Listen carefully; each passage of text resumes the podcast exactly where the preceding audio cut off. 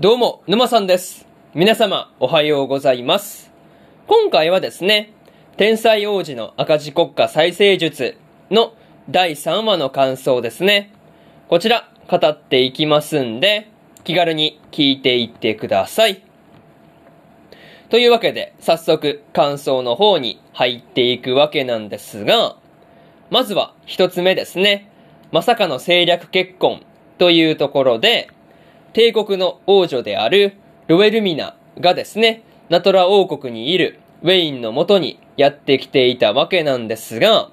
まさかね、縁談を持ちかけられるっていう風には思っていなかったんで、まさすがにびっくりでしたね。そう。本当にこれはさすがに予想してなかったなという感じでしたね。まあそんなロベルミナが、まあ、帝国の士官学校に通っていた頃のウェインとニニムの友人だったっていうところもですね、結構驚かされたところでまあありましたね。また夜にロベルミナの部屋に行くために、こう、贈り物の中にウェインとニニムの二人が潜んでいたりするっていうこととか、まあこう、そういうことを含めてね、あっさりバレてしまっていたっていうところもですね、なかなか見ていて楽しかったところではありますね。まあ、とはいえ、ロベルミナを交えて、こう、まあ、ウェインとニニムと、まあ、こう、お互いの変化っていうものを3人で話し合っていたわけなんですが、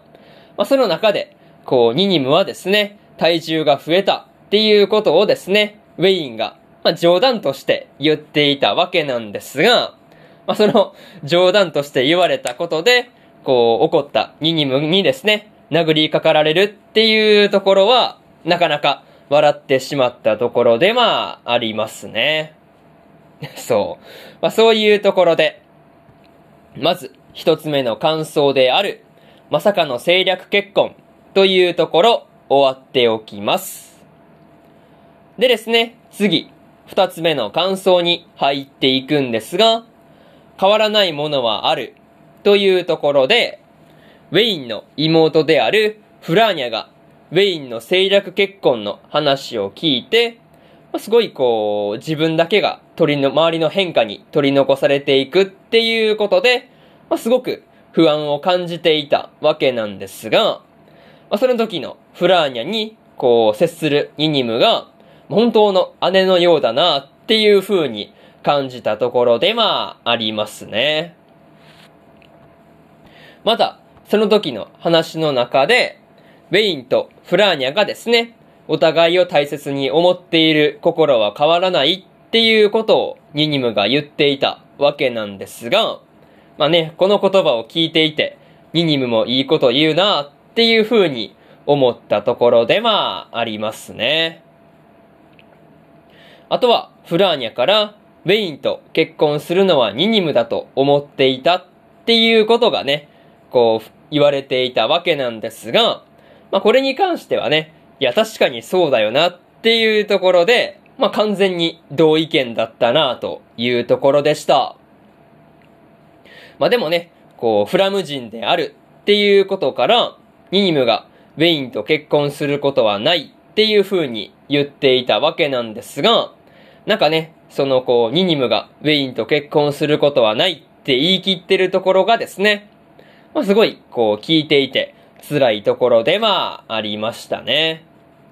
本当そういうところを乗り越えて結婚とかね、あったらいいのになぁと思ったところでまあありました。まあ、そういうところで二つ目の感想である、変わらないものはあるというところ終わっておきます。でですね、次、三つ目の感想に入っていくんですが、ウェインとロアというところで、ウェインがですね、ロベルミナとのこう昔のやりとりっていうものを思い出していたわけなんですが、まあロベルミナがですね、ウェインを巻き込もうとしているのが、本当に回想を通して伝わってきたところでまあありますね。まあそれと、ロベルミナから、もし戦いを選んだら協力してくれるかっていう風に聞かれたウェインが、まあ、巻き込まれたら協力するかもっていう感じで、まあ、ちょっと、こう、言葉を濁したような返答をしているっていうところもですね、なかなか面白いところだったし、まあ、何よりウェインらしい返事の仕方だなっていう風には思ったところでまあありますね。また、ロベルミナがですね、ウェインを見て悩みがなさそうだっていう風に言っていたわけなんですが、まあそれはね、こう、ウェインが悩みとか、まあそういうものをですね、まあ表情や態度に出さないようにしているだけなんじゃないかなっていうことはね、こう見ていて思ったりしました。まあ何にせよね、ロベルミナが、こう、ナトラ王国に武器を流通させるっていうことで、まあこう、ウェインをですね、ウェインをどういう風に巻き込んでいくつもりなのかなっていうところは、やっぱりね、気になるところではありましたね。まあとはいえ、その辺の話はね、次回で決着がつきそうな感じでした。まあ、そういうところで、三つ目の感想である、ウェインとロアというところ、終わっておきます。でですね、最後にというパートに入っていくんですが、今回は、ウェインのもとに、ロベルミナがやっていた、まあ、こうやってきていたわけなんですが、まさかの士官学校時代の友人の一人だったんだっていうところがですね、結構びっくりしましたね。まあ、とはいえ、ウェインがラストでロエルミナをお茶会に誘、こう、誘っていたわけなんですが、まあ、お茶会ではどんなことを話すのかなっていうところは、やっぱり気になるところではありますね。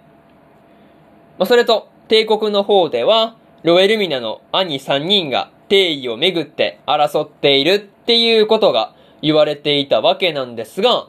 まあ、現状誰が優勢なのかっていうところもね、知りたいところではありました。まあ、とにかくね、次回の話では、ウェインとロエルミナの探り合いっていうところに注目しておきたいなと思っているところではありますね。まあ、そういうところで、今回の天才王子の赤字国家再生術の第3話の感想ですね。こちら、終わっておきます。でですね、今までにも第1話と第2話の感想は、それぞれ過去の放送で語ってますんで、よかったら過去の放送も合わせて聞いてみてくださいという話と、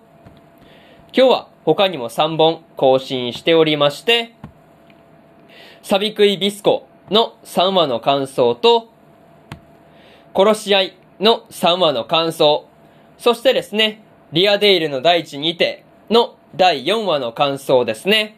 この3本更新してますんで、よかったらこちらの3本も合わせて聞いてみてくださいという話と、明日はですね、平家物語の第3話の感想と、9の4話の感想、そしてですね、ドールズフロントラインの4話の感想ですね。この3本更新しますんで、よかったら明日もラジオの方聞きに来てください。というわけで、本日2本目のラジオの方終わっておきます。